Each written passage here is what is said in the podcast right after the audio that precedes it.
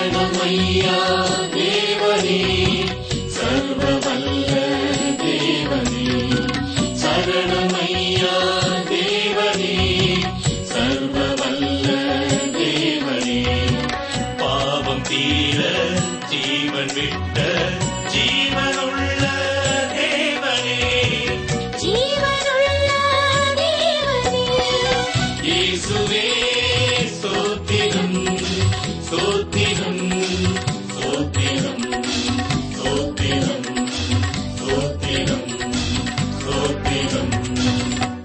ஆராய்ச்சி அன்பர்களை வாழ்த்தி வரவேற்கிறோம். பலவிதமான பாரங்களை மனதிலே சுமந்து நிற்கும் நீங்கள் பார சுமையை இயேசுவின் பாதத்தில் வைத்துவிட்டு சமாதானத்தை பெற்றுக்கொள்ள ஓர் சிறந்த வாய்ப்பு. பங்கு பெறுங்கள் இன்றைய வேத ஆராய்ச்சி நிகழ்ச்சியில். கர்த்தா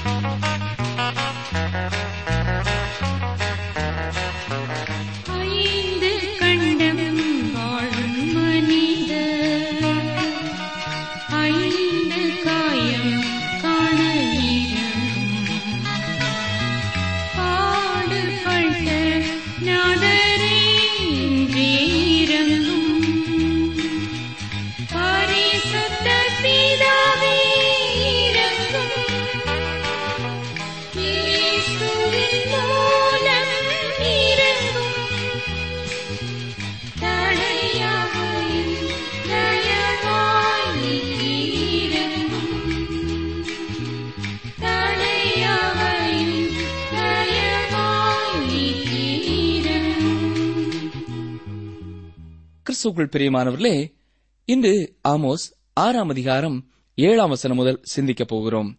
வாசிக்கிறேன். ஆகையால் அவர்கள் சிறையிருப்புக்கு போகிறவர்களின் முன்னணியிலே போவார்கள். இப்படியே செல்வமாய் சயனித்தவர்களின் விருந்து கொண்டாடல் நின்று போகும். இங்கே ஆகையால் என்ற வார்த்தையோடு இது ஆரம்பமாகிறது. எனவே இதன் முந்திய வசனங்களை நாம் பார்க்க வேண்டும். ஏனென்றால் அதன் தொடர்ச்சியாகவும் விளைவாகவும் தான் அடுத்து வருகிற வார்த்தைகள் இருக்கும். இங்கே அதே போலதான் முன்பு கூறப்பட்ட மூன்று பாவங்களின் விளைவு கொடுக்கப்பட்டுள்ளது. அந்த மூன்று பெரிய பாவங்களின் நிமித்தம் வட இஸ்ரேல் தேசம் முதலாவது சிறைப்பிடித்து செல்லப்பட்டது. அந்த திசை நோக்கியே அவர்கள் பயணப்பட்டு போய்க் கொண்டிருந்தார்கள். பாவத்தின் பயணம் அங்கேயே இழுத்துச் சென்றது. அது விரைவாகவே நடந்தது. அவர்கள் எதிர்பார்த்ததை விட மிகவும் அருகிலேயே இந்த ஆபத்து வந்துவிட்டது. இப்பொழுது ஆமோஸ் ஆறாம் அதிகாரம் எட்டாம் வசனத்தை பார்ப்போம். நான் யாக்கோபுடைய மேன்மையை வெறுத்து அவனுடைய அரமனைகளை பகைக்கிறேன்.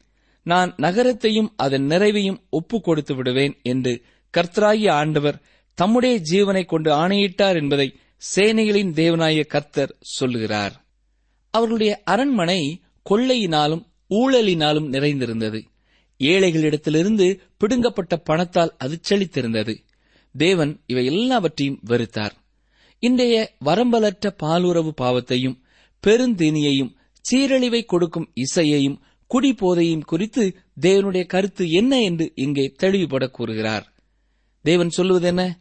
நான் அவற்றையெல்லாம் வெறுக்கிறேன் என்கிறார். இந்த பாவங்களினாலே இஸ்ரவேல் தேசம் தேவனற்றதாகிவிட்டது. இப்படிப்பட்ட பாவங்கள் உங்களை தேவனிடத்திலிருந்து பிரித்துவிடும் அல்லது அவரிடத்திலே நீங்கள் வருவதை தடுத்துவிடும். என எனக்கு அருமையான சகோதரனே சகோதரியே இப்படிப்பட்ட பாவங்களிலே ஏதாவது ஒரு பாவம் உங்களிடத்திலே உண்டா என்று சற்றே சீர்தூக்கி பாருங்கள். ஆமோஸ் ஆறாம் அதிகாரம் ஒன்பதாம் வசனம். ஒரு வீட்டிலே பத்து பேர் மீதியாயிருந்தாலும் அவர்கள் செத்து போவார்கள். இது வரப்போகின்ற கொள்ளை நோயை குறிக்கிறது என்று வேத வல்லுநர்கள் கருதுகிறார்கள். பொதுவாக போருக்கு பின்னதாக ஏற்படும் அழிவுதான் அது. காரணம் என்ன? பாவத்தின் விளைவு. ஆமோஸ் ஆறாம் அதிகாரம் பத்தாம் வசனம். அவர்களுடைய இனத்தானாவது பிரேதத்தை தகிக்கிறவனாவது எலும்புகளை வீட்டிலிருந்து வெளியே கொண்டு போகும்படிக்கு அவைகளை எடுத்து வீட்டின் உட்புறத்திலே இருக்கிறவனை நோக்கி உன்னிடத்தில் இன்னும் யாராயினும் உண்டா? என்று கேட்பான். அவன் இல்லை என்பான். அப்பொழுது இவன் நீ மௌனமாயிரு கர்த்தருடைய நாமத்தை சொல்லலாகாது என்பான். அருமையானவர்களே இது வித்தியாசமான வாக்கியங்கள். Doctor Charles L.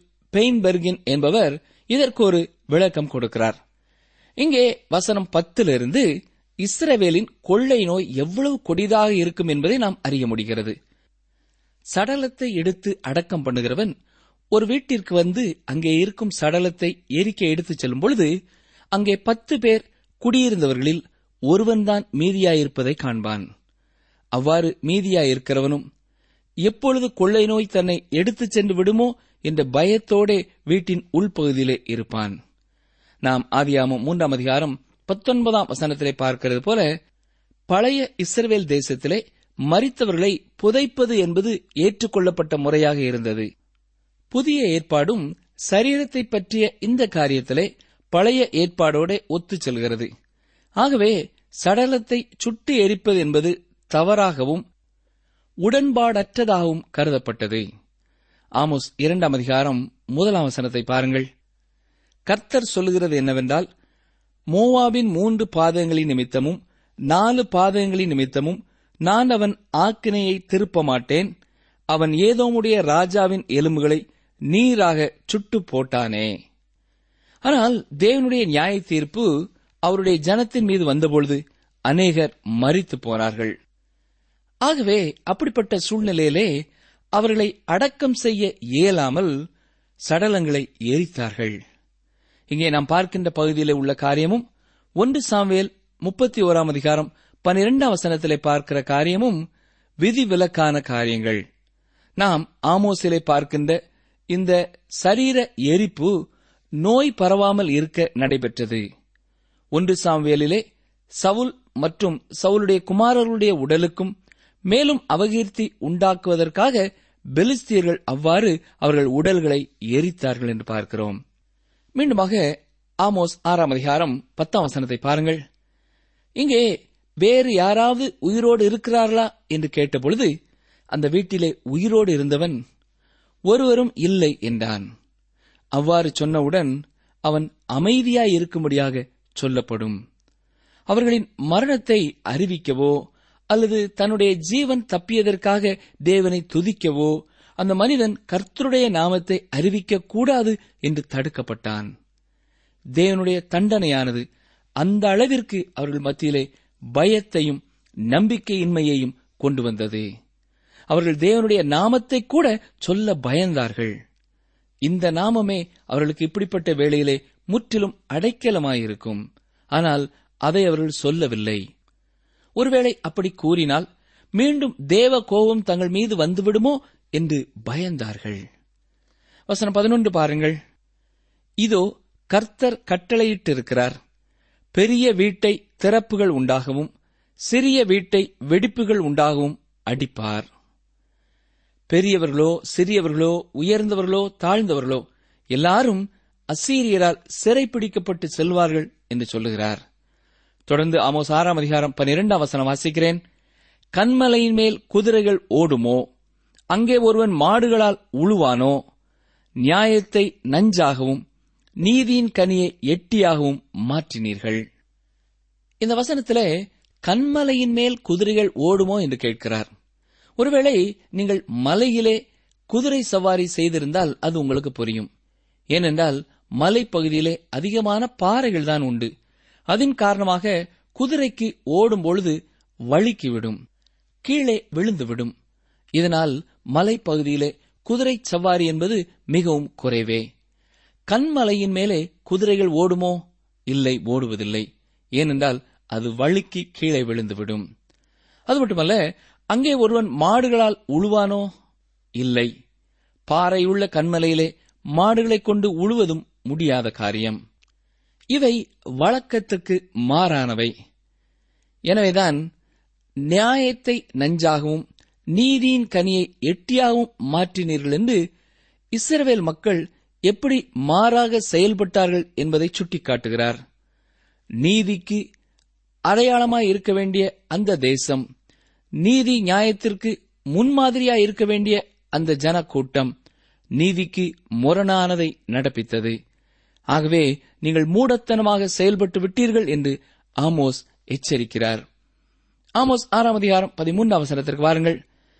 நாங்கள் எங்கள் பலத்தினாலே எங்களுக்கு கொம்புகளை உண்டாக்கிக் கொள்ளவில்லையோ? என்று சொல்லி வீண் காரியத்தில் மகிழுகிறார்கள். நாங்கள் எங்கள் பலத்தினாலே எங்களுக்கு கொம்புகளை உண்டாக்கிக் கொள்ளவில்லையோ? கொம்பு என்பது பொதுவாக வேதத்திலே வலிமையை குறிக்கிறதா இருக்கிறது ஆகவே இது இரண்டாவது எரோபயாமின் ராணுவ வலிமையை குறிப்பிட்டு சொல்கிறதா இருக்கிறது என்று நாம் அறியலாம். இதையே இஸ்ரவேல் ஜனங்கள் நம்பிக்கொண்டிருந்தார்கள். எனக்கு அருமையான சகோதரனை சகோதரியே உங்களுடைய நம்பிக்கை எதன் மேல் இருக்கிறது? உங்களுக்கு ஆண்டோர் கொடுத்திருக்கிற பணத்தின் மேலா சரீர பலத்தின் மேலா அல்லது சூழ்நிலைகள் மேலா அல்லது தேவனாகிய கர்த்தர் மேலா? ஆமோஸ் ஆறாம் அதிகாரம் பதினான்காம் வசனம். இஸ்ரவேல் வம்சத்தாரே இதோ நான் ஒரு ஜாதியை உங்களுக்கு விரோதமாக எழுப்புவேன். அவர்கள் ஆமாத்துக்குள் பிரவேசிக்கிற வழி தொடங்கி சமனான நாட்டின் ஆறு மட்டாக உங்களை ஒடுக்குவார்கள் என்று சேனைகளின் தேவனாய கர்த்தர் சொல்லுகிறார். இங்கே ஆமாத்துக்குள் பிரவேசிக்கிற வழி என்று சொல்லப்படுவது சீரியாவிலிருந்து வருகிற வழியை குறிக்கிறது. இந்த ஆமாத் என்பது சீரியாவில் இருந்த பெரிய நகரம். சமனான நாட்டின் ஆறு மட்டாக என்பது அரபா என்ற நதி வரையுள்ள பகுதியை குறிக்கிறது. இது யோர்தான் நதிக்கு அப்புறத்தில் இருந்தது. இது சவக்கடலிலே சென்று கலந்தது. தேவன் சொல்லுகிறது இதுதான். உங்கள் தேசம் பரவியிருக்கிற இடமெல்லாம் இந்த எதிராளி வடக்கிலிருந்து வந்து தாக்குவான் என்று சொல்லுகிறார். இது சிரியாவை சார்ந்த பெனாதாத்தை குறிப்பிடவில்லை அசீரிய ராஜாவை குறிப்பிடுகிறது.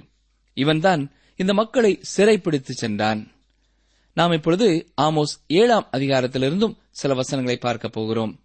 இந்த ஏழாம் அதிகாரம் ஆமோஸ் புத்தகத்தின் மூன்றாவதும் இறுதியுமான பிரிவினை திறந்து வைக்கிறது. இந்த கடைசி மூன்று அதிகாரங்களும் எதிர்காலத்தை குறித்த தரிசனங்களை உடையதாயிருக்கிறது.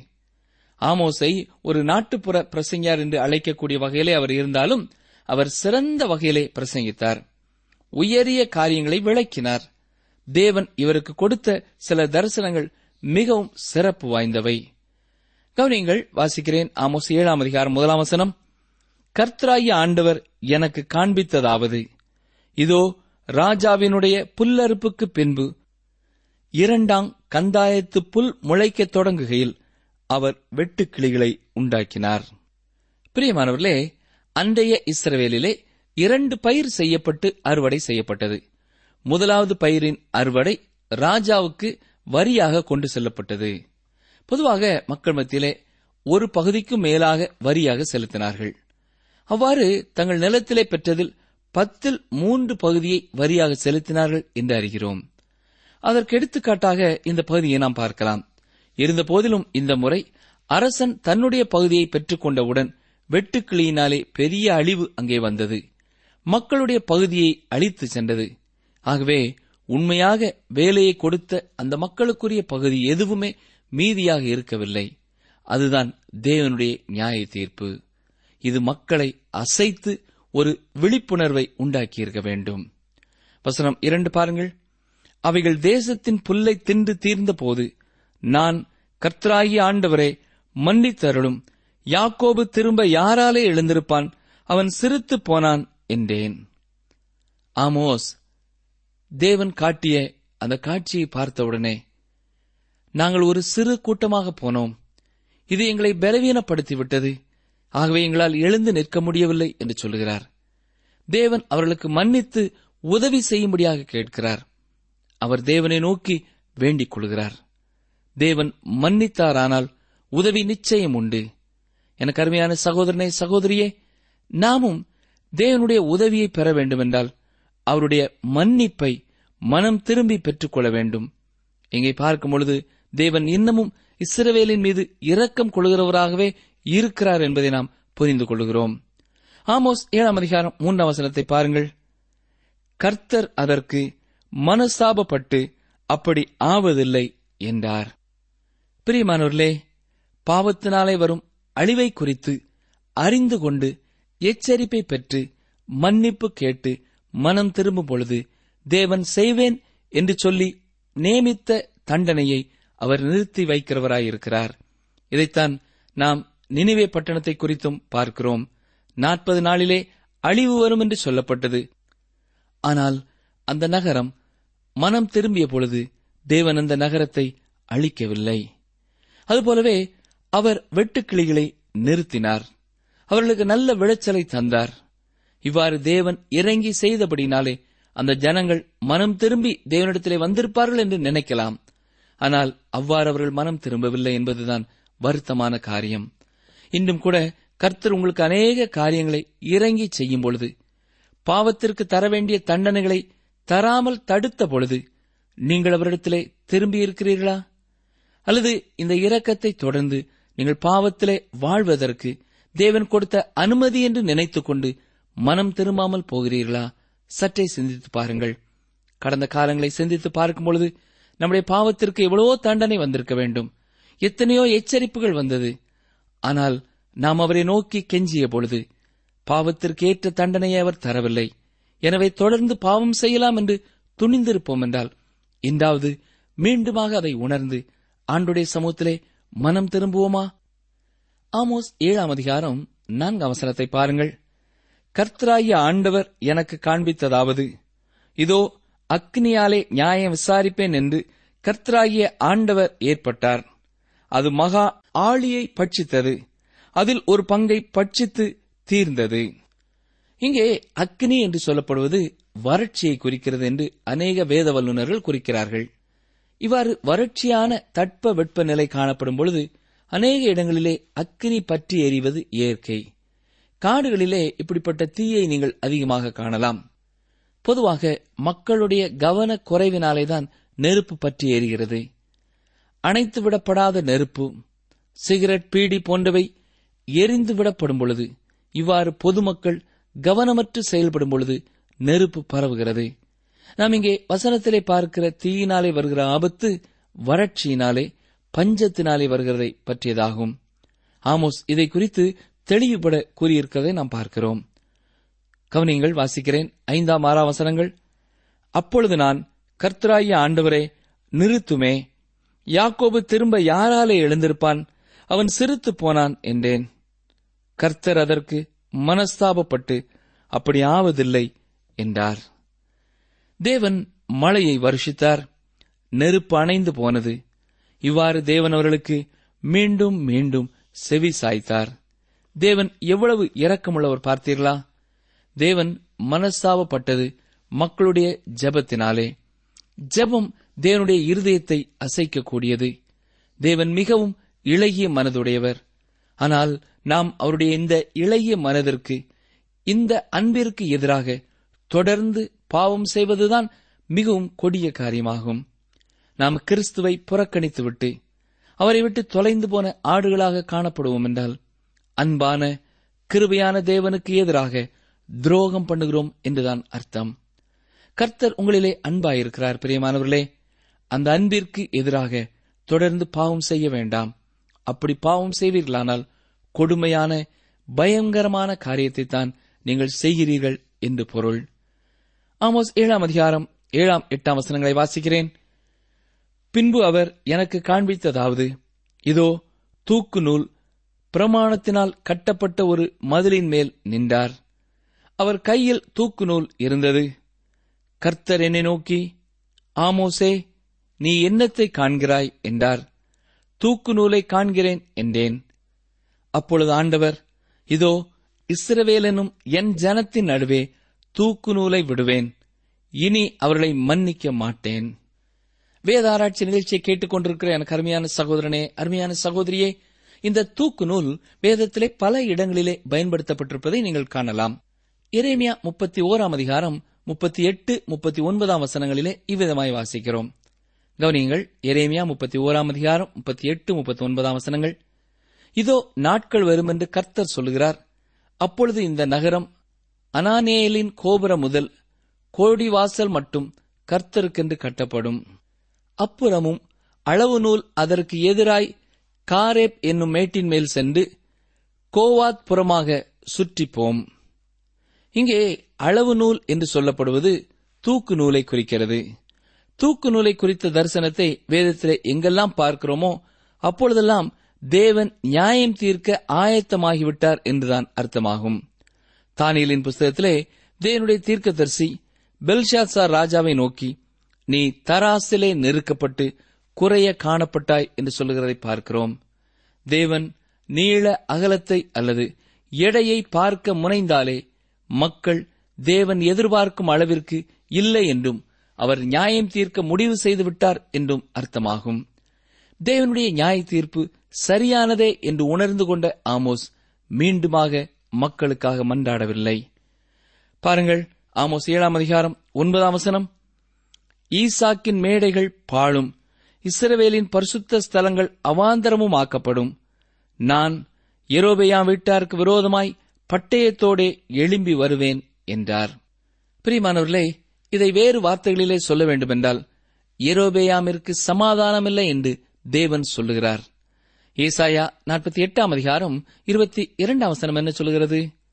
துன்மார்க்கருக்கு சமாதானமில்லை என்று கர்த்தர் சொல்லுகிறார் என்று சொல்கிறது ஆம் எரோபெயாம் துன்மார்க்கன் அவனிடத்திலே சமாதானம் இல்லை எனக்கு பிரியமான சகோதரனை சகோதரியே உங்களுடைய வாழ்க்கையிலேயும் என்னுடைய வாழ்க்கையிலேயும் துன்மார்க்கம் காணப்படும் என்றால் நம்முடைய வாழ்க்கையிலே தேவனுடைய சமாதானம் இருக்க முடியாது. ஒருவேளை இன்றைக்கு நீங்கள் சமாதான குறைவோடு காணப்படுவதற்கு காரணம் உங்கள் வாழ்க்கையில் உள்ள பாவமாய் இருக்கும் என்றால் ஆண்டுடைய சன்னிதானத்திலே அதை அறிக்கை செய்யுங்கள். உங்களுடைய வாழ்க்கையிலே உண்மையான தேவ சமாதானம் உண்டா என்பதை சற்றே எண்ணி பாருங்கள். நிகழ்ச்சி தரும் மகிழ்ச்சி அல்ல செல்வம் தரும் சமாதானம் அல்ல தேவ சமாதானம். ஆமோஸ் ஏழாம் அதிகாரம் பத்தாம் பதினோராம் வசனங்களை பாருங்கள். அப்பொழுது பெத்தேலில் ஆசாரியனான அமத்சியா இஸ்ரவேலின் ராஜாவாகிய எரோபெயாமுக்கு ஆள் அனுப்பி ஆமோஸ் இஸ்ரவேல் வம்சத்தாரின் நடுவே உமக்கு விரோதமாக கட்டுப்பாடு பண்ணுகிறான். தேசம் அவன் வார்த்தைகளை எல்லாம் சகிக்க மாட்டாது. எரோபேயாம் பட்டயத்தினால் சாவான் என்றும் இஸ்ரவேல் தன் தேசத்திலிருந்து சிறைப்பிடித்துக் கொண்டு போகப்படுவான் என்றும் ஆமோஸ் சொல்லுகிறான் என்று சொல்லச் சொன்னான்.